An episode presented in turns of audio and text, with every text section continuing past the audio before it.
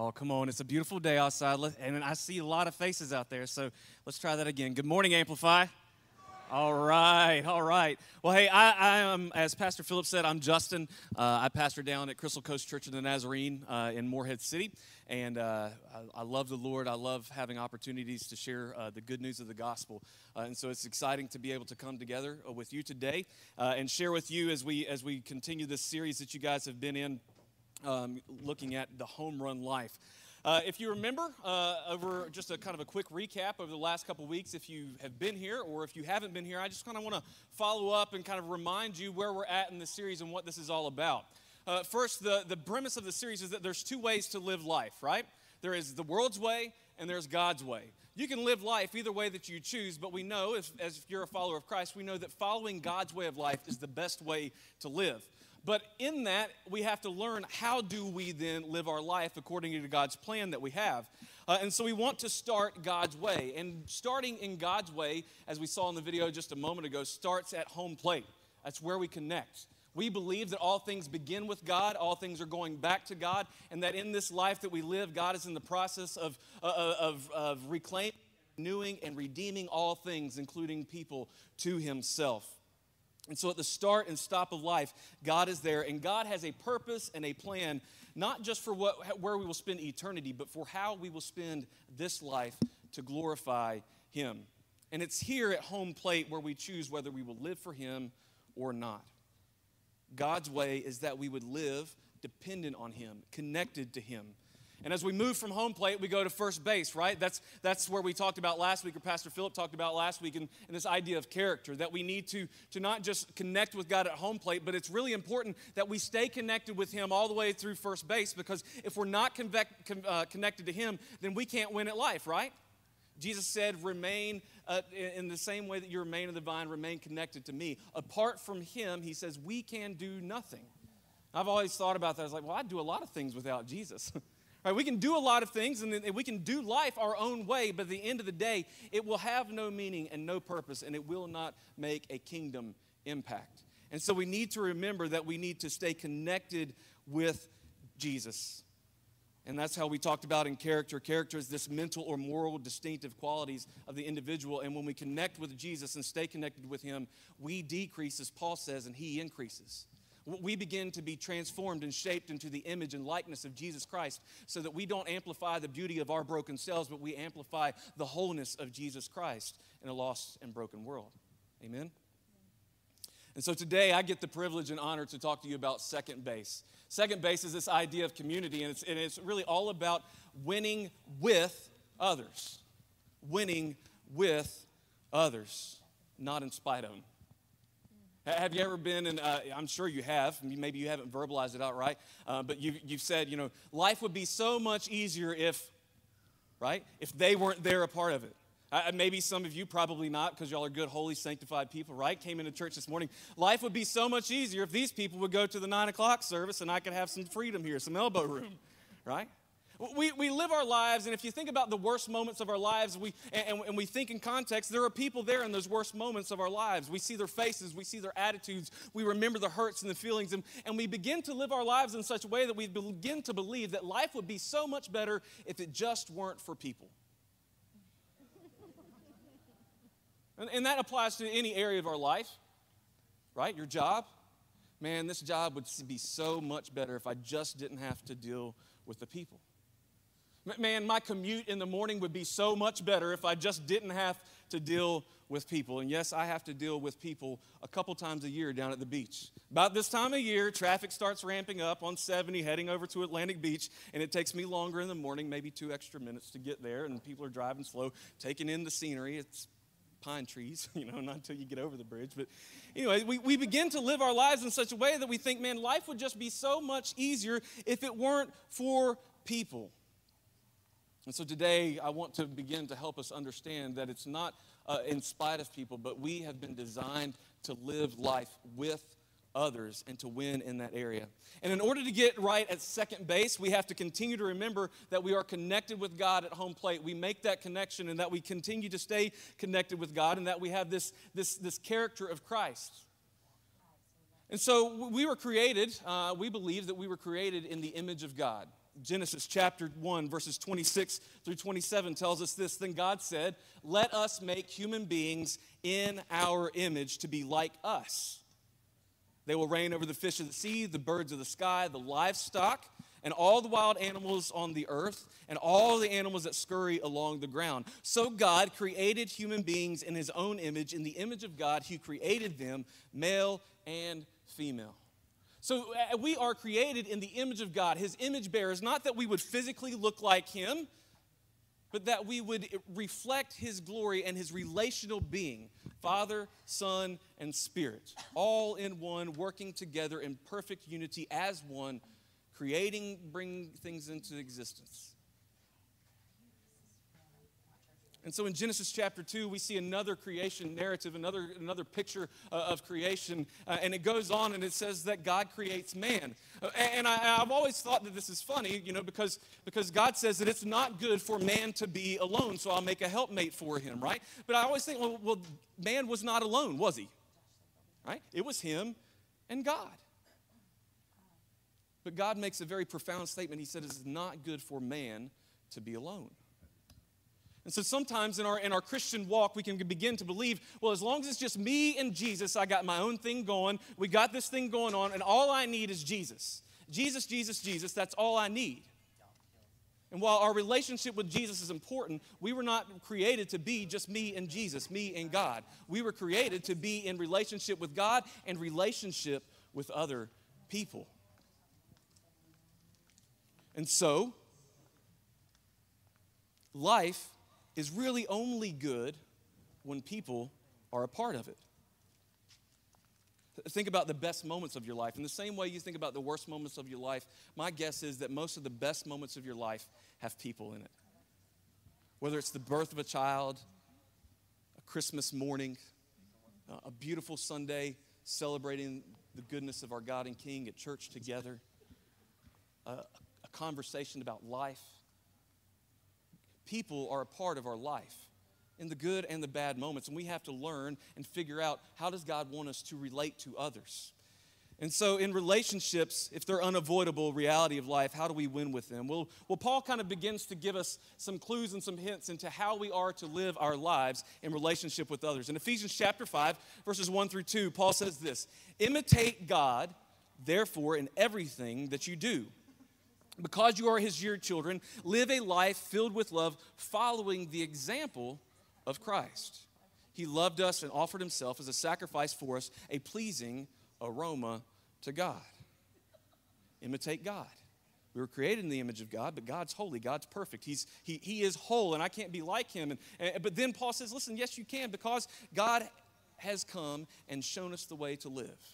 Therefore, all we need to do is to live our life life following the example of Jesus.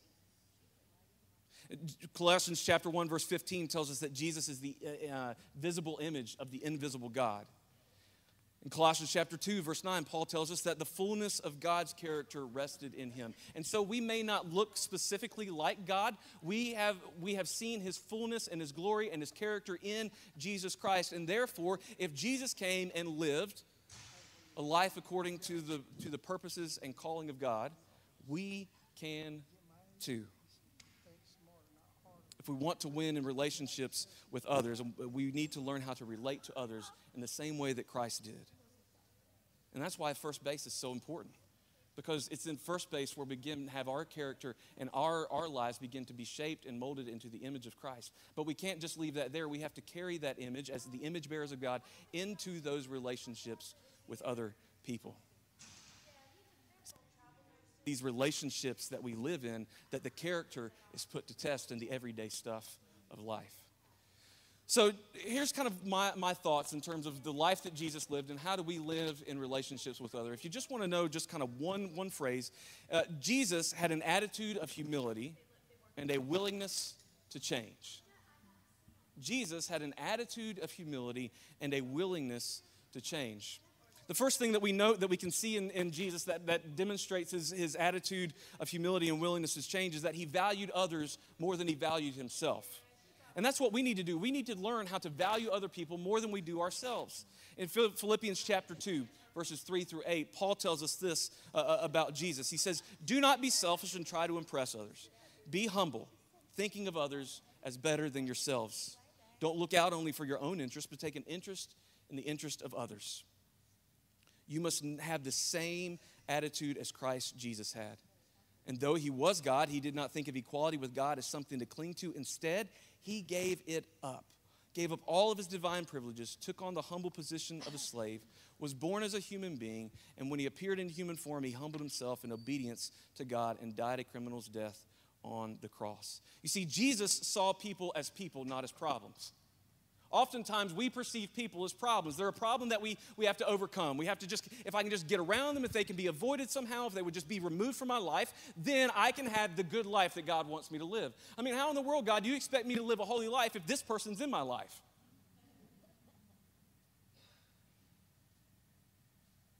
Jesus lived true to who he was. There was a lot of people who wanted Jesus to fit in a certain box. They wanted him to be the Messiah, which he was, but they wanted him to be this Messiah. Other people called him rabbi or good teacher, and they had different names and, and all these different things that they called Jesus and thought that Jesus was. Well, some say that you're, you're Elijah, some say that you're Moses, some say that, you know, you're all of these different things.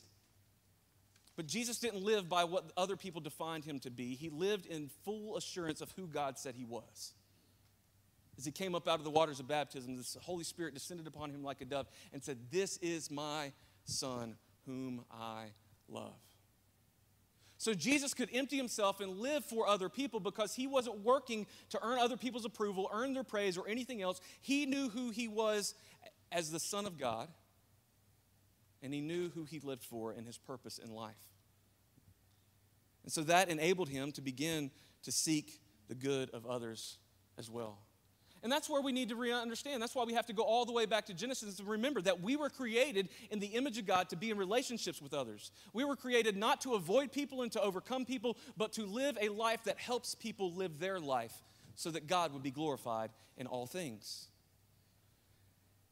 We tend to live, however, in a place of, of self betrayal where we begin to perceive ourselves, as Paul urges us not to, perceive ourselves as better than others. We begin to look out for our own, interest instead of the interest of others. And it's not that we do that intentionally, but, but it's something that we, that we begin to just fall and, and slip into in this cycle of self betrayal. And self betrayal is when we act contrary to what we feel we should do for someone else. Any of the parents in here? Any parents? Raise your hands. All right, good. So you kind of know what I'm talking about. Uh, even if you've it's been a long time since you've been a parent, you, you know what it is. Uh, in the first couple weeks after you come home, everybody's tired, everybody's exhausted. It's 3 a.m., and the baby starts crying again, right? Now, there's something that happens in this moment. Men, where are you at? Dads, raise your hands because you know exactly what I'm talking about. In this moment, you get this sense or this feeling that you ought to get up and take care of the baby. you know, the wife is taking care of it. And listen, my wife's here too, so I'm going to get an earful as soon as I get in the car. So please don't hate me after this. But ladies do this too. Everybody does this. This is just an example that's relatable to me. So 3 a.m., baby starts crying. You get this sense that, man, I ought to get up. She's so tired. She's been a wonderful job, a new mom. She's taking care of all this, and she's with the baby all day long. She's, she's been getting up, and she got up in this last time, and so I ought to get up and help out. But the longer you sit there and the longer the baby cries, the more you begin to think about your day tomorrow, right? And I've got a really, really important meeting tomorrow morning, and so I, I really need this extra sleep. And I, so, so what do we do? We just, just kind of lay there and pretend. Come on, guys, you know you do it. You just pretend that you didn't hear anything. so we begin to enter into of self betrayal, and we, we, we, we pretend as though we don't hear these things. And, and so from there, we, we fall into this cycle. We don't act on what we sense we ought to do, and we begin to see the world in ways that justify our lack of actions. My wife's sleeping next to me, the baby's crying. I'm over here. I know that I ought to, but I've got a really big day today. And so basically, what we say to ourselves in these moments is that, that my needs are more important than their needs. My job that I do over here is more important than the job that she does over here taking care of our family. And it happens in anything, whether it's on ba- a baseball team for our kids, right? Everybody kind of, my, my boys play baseball, and, and, and, you know, everybody thinks that their position is the best position, and so the coach ought to spend more time with them, showing them. Or, or I'm the biggest kid on the team, so I'm going to be the big hitter, so I need to be the one that, that, that steps up to the plate more often. I don't understand why I have to take turns, right? Just let me hit, coach. I'll be okay, and I'll carry everybody else on my coattails. I'm the most important. And so begin to think and see ourselves as the most important. And then our view of reality becomes distorted, and we begin to perceive others uh, as less than ourselves, and that our needs are greater than theirs. But rather than seeing people as obstacles to be overcome, or problems, or burdens, we need to see people like Jesus. We need to humble ourselves and recognize that they are people who are created in the image of God, just like you and me, who have needs and problems and burdens and worries and busy schedules and anything else just like us.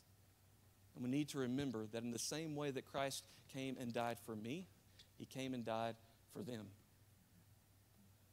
You see, in life, it doesn't matter if you have a job way up here in, corporate, in the corporate world at the toppest building in New York City, or if you're a trash collector or a street sweeper or whatever else in between it might be. At the foot of the cross of Jesus Christ, all people are the same. So Paul urges us later on in Ephesians chapter 5, verse, verse uh, 21, he calls us then. He says, So because of all this stuff that I've just told you about who Jesus is and what he's done for us and how he lived his life, he says, Submit to one another out of reverence for Christ. Because at the end of the day, our, our role and our responsibility and our call in life is not to glorify the self and not to make sure that everybody sees me, but our role, especially here at Amplified Church, you know this, right? We exist to amplify the beauty of Jesus in a broken world. It's not just the mission of this, this local church, it's the mission of every believer. Every person who is created by God, that is what they were created to do, is to amplify the beauty of God, to be to point people back to him and say this is what God is like. And so we need to submit to one another out of reverence for Christ. Because, in the same way that Christ submitted himself to the will of the Father, we submit to one another and say, I love you, by putting their needs above our own. At best, our world advocates for relationships that are, that are based on, on, on mutual benefit. Anybody ever ask you why you love so and so? Well, why do you love so and so? And what do we start to do? We start to name all the things that they do for us. I love my wife because she takes really, really good care of our kids and that she does this and she does that. I love my kids because of this and because of that. I love my job. I love my coworkers because they do that. But what happens in a system where we, where we enter into relationships and base them on mutual benefit? What happens when the scales of benefit are a little bit out of balance? When, when their benefit doesn't match the benefit that you provide them, or they can't provide any benefit to you whatsoever. Well, they're no use to me anymore. I'll see you later. Call me when you can get your stuff together, and then maybe we'll talk. But see, the Christian way, the way of Jesus, is not to live our lives in mutual benefit, but to live our lives in mutual submission. It's not about what we can get from the other person, but it's, but, but it's how can I live my life in a way that helps them live their life better?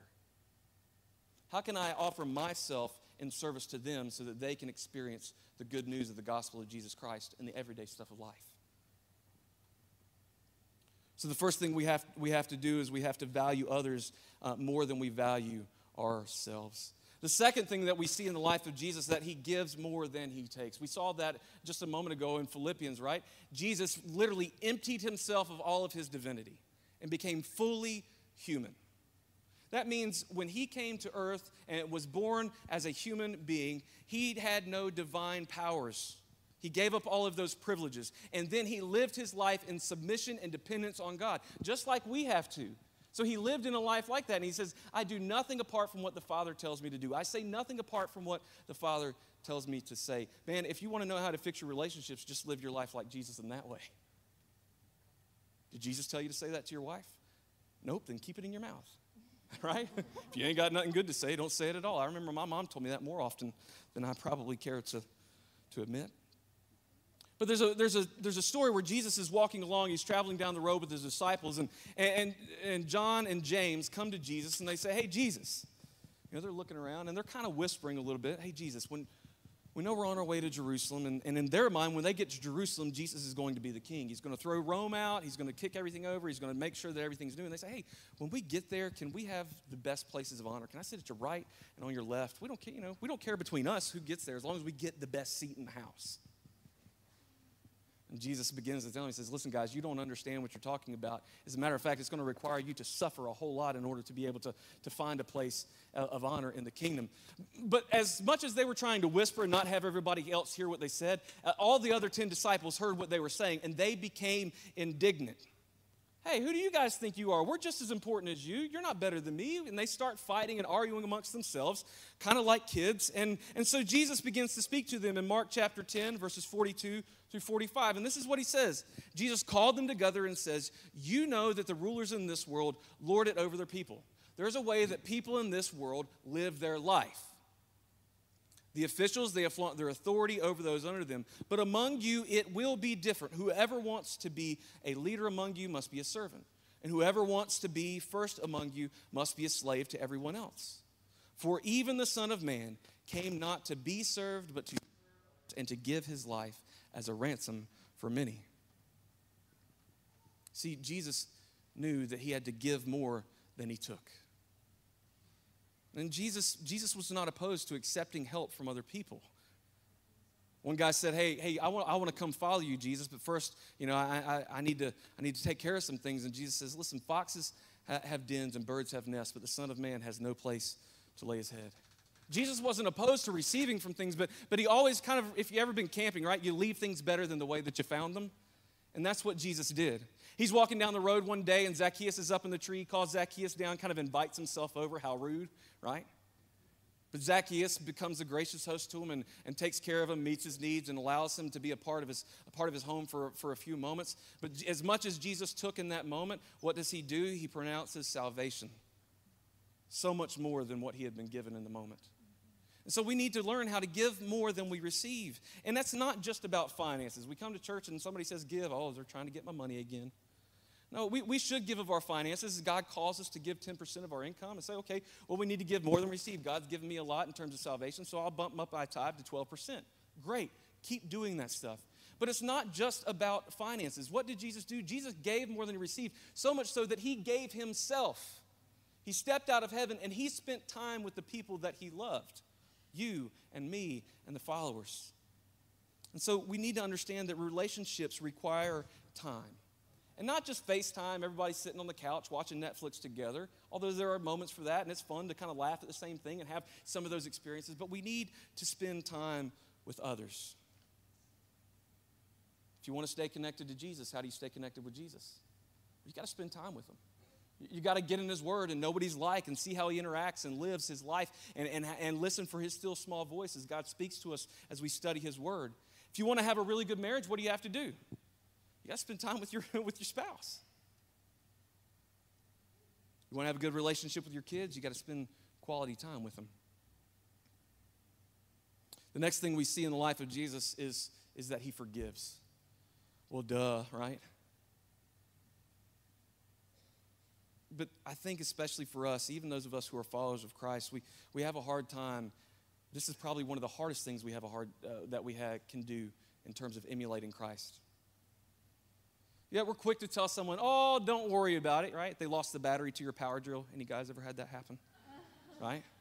But when they come knocking on your door and they ask to borrow your, your, your new drill that you got with the big, you know, 40 volt battery that's going to last all day long, Hey, I really would love to let you hold it, but I've got something I've got to do with it here in a little bit. When you really don't, you just don't, you know, that like I don't want them to lose my drill.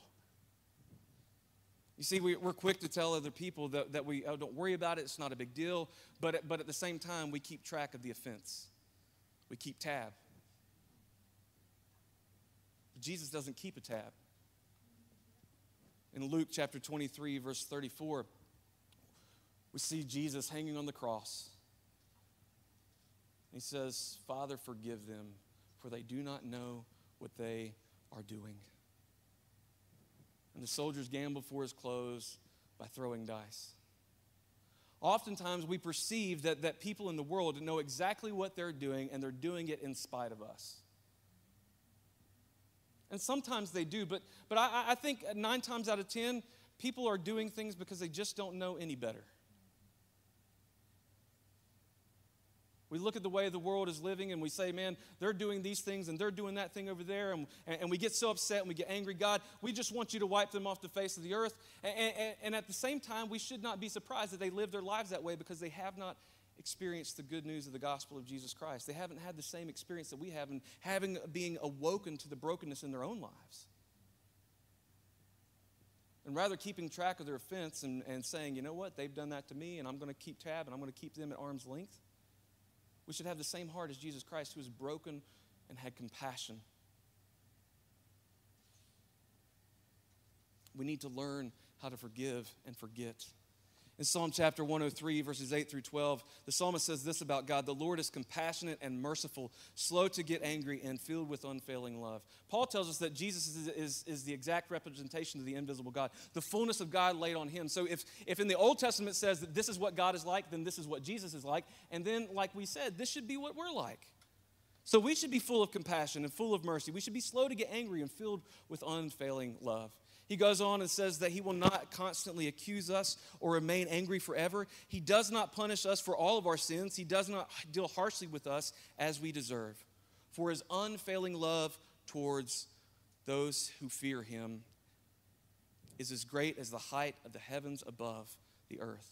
He has removed our sins as far as the east is from the west been reading the story of Joseph, and if Joseph had, had, had, had, if anybody had kind of a right to hold something against somebody, it was Joseph, right?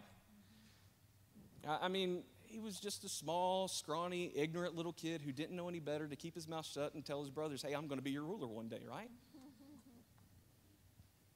But his, his brothers wanted him to change. His brothers wanted to take care, take care of him and wanted him to learn a lesson. They wanted to kill him, but they decided not to. And so they, they messed up his whole life. They, they, they, they threw him down into a pit. He got sold into slavery. When he was in slavery, then we had Potiphar's wife who accused him of doing this when he didn't do that. Then he gets thrown into prison and all this stuff. He has time and time again, he experiences tragedy after tragedy after tragedy, all because his brothers threw him in a pit. And so when they come knocking on the door for help, he should have said, Hey, good to see you guys. Remember me? You threw me in a pit one day? Well, now it's time for you to go in the pit. But he forgives them. He welcomes them in, he takes care of them, he meets their needs, invites them to come and stay with him and live with him, and his father comes. But after his father, after his father dies, guess what happens to the guilty parties? They're a little bit afraid. And so in Genesis, uh, in Genesis, we see in, in uh, chapter 50, verse 21, uh, he comes to them and he says, Now do not be afraid, because I will continue to take care of you and your children. And he assured, reassured them by speaking kindly to them. People know their offense against us oftentimes, they know that they've wronged us. And in the way that we, we can we allow them to come back into our life or keep them at arm's length. And sometimes the way that we live their lives, they're, they're always kind of in limbo on whether or not, you know, it's like, are we, are we good? Are we good? I don't, I don't know. You know, fist bump, yeah, we, we fist bump. But, but what, what Joseph has done is embrace them into his life. And people that we probably would just as soon keep at bay, he says, no, come on in. It doesn't matter if daddy's here or not. I'm still going to take care of you. I'm still going to love you because I have forgiven and forgotten. Like in the words of Elsa, and just like Jesus, let it go. Last thing I see in, in the life of Jesus is that we need to let God change people. We, we get into this, this habit or this, this, this desire to think that, that we have the answers and so we need to fix people.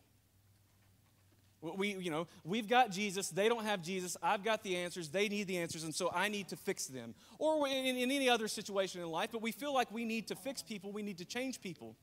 But look at what Jesus does in John chapter 17, verses 13 through 19. He comes to the Father, he's praying just before he goes to the, to the cross, and he says, Now I am coming to you. I told them many things while that I was with them in this world so that they would be filled with my joy. I have given them your word, and the world hates them because they do not belong to the world, just as I do not belong to the world. I am not asking you to take them out of the world, but to keep them safe from the evil one. They do not belong to this world any more than I do. Make them holy by your truth. Teach them your word, which is truth, just as you have sent me into the world. I am sending them into the world, and I give myself as a holy sacrifice for them so that they can be made holy. Jesus says, Listen, I know that I came to seek and save the lost. There's, there's something that I came to do. But Father, it's your responsibility to change them, to make them holy, to teach them when I'm not here, to make them become the people that you created them to be. I'm just an example. I'm here to live. And that's what we're called to do. We're called to live a life worthy of the calling that God has placed on us and to live as, as an example of Jesus Christ in the everyday stuff of life. But it's not our responsibility to save people. It's not our responsibility to clean people up, although we do help in the discipleship process as we emulate Jesus. Ultimately, at the end of the day, God is the one who changes people. See, rather than Jesus trying to change them and, and, and bring them into his, to submission underneath his, his powerful thumb, he takes these people that God has given to them and he places them back in the Father's hand. I've done what you've called me to do, God. At the end of the day, it's up to you whether they are changed or not. You see, changing people is God's responsibility and not ours. And I have found in my life when I begin to recognize that, that it's not up to me to change people, that, that that takes a whole lot of weight off my shoulders. I don't have to change my kids. All I have to do is love them like God calls me to love them and trust God to take care of the rest. See, when we try to change people, what we end up doing, rather than changing them for the better, we end up throwing them in the pit like Joseph's brothers. Jesus says in Matthew chapter 7, verses 1 through 5, he says this Do not judge others, and you will not be judged. For you will be treated as you treat others. The standard you use in judging is the standard by which you will be judged. And why worry about the speck in your friend's eye when you have a log in your own? How can you think of saying to your friend, Let me help you get rid of the speck in your own eye, when you can't see past the log in your own? Hypocrite, first get rid of the log in your own eye, and then you will be able to see well enough to deal with the speck in your friend's eye. We get that, we read that, we're real familiar with that passage, but I think the beauty of this passage is, is that once we begin to deal with the log in our own eye, we'll realize that the speck in our brother's eye is not because of them, but it's really because of us. We've lived our lives in such a way that it's caused splinters and specks off of our log to, to become shards in their own. And when we remove those things from our lives, we begin to see, see others in the way that Jesus sees them, love them in the way that Jesus loves them, and forgive them the way that Jesus has forgiven us. The, the basis of this series is off of a book called Home Run Life, or Home Run Learn God's Plan for Life and Leadership. And Kevin Meyer says this about second base, which is, which is scoring position. He says this He says, If you care about people and are capable of de- developing healthy relationships with them, then you are in position to be successful when it comes to your family, to your community, and to your career. So, the question today I want to ask you is how are your relationships? We have a lot of relationships. Some we didn't wish we had, others we enjoy. We need to ask ourselves how our relationships. And before we think about all the other people in our life, we have to remember how is our relationship with God? If I'm not connected with God, if I don't remain to the vine, if I don't remain with my lifeline connected to Jesus and bringing His life and power into my life so that I can live worthy of the calling He's placed on me, then I can't relate to people like Jesus. So, first, I want to ask you, how's your relationship with God? I don't know about you, but sometimes I feel in my life, I, I, feel like, well, well, God, my relationship's not as great as it should be. You should be doing more. You should be powerful. You, I should be experiencing all these different things. And then He just says, hey, when's the last time you spent time with me?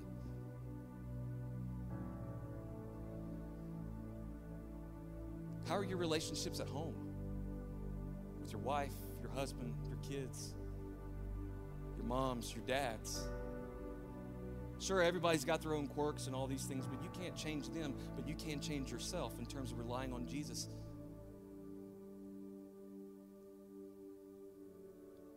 Are you valuing people more than you value yourself? Are you giving more than you take? Are you forgiving as much as you have been forgiven? And have you been putting their lives and their transformations in the hand of God who can? So that all you have to do is focus on loving them like Jesus.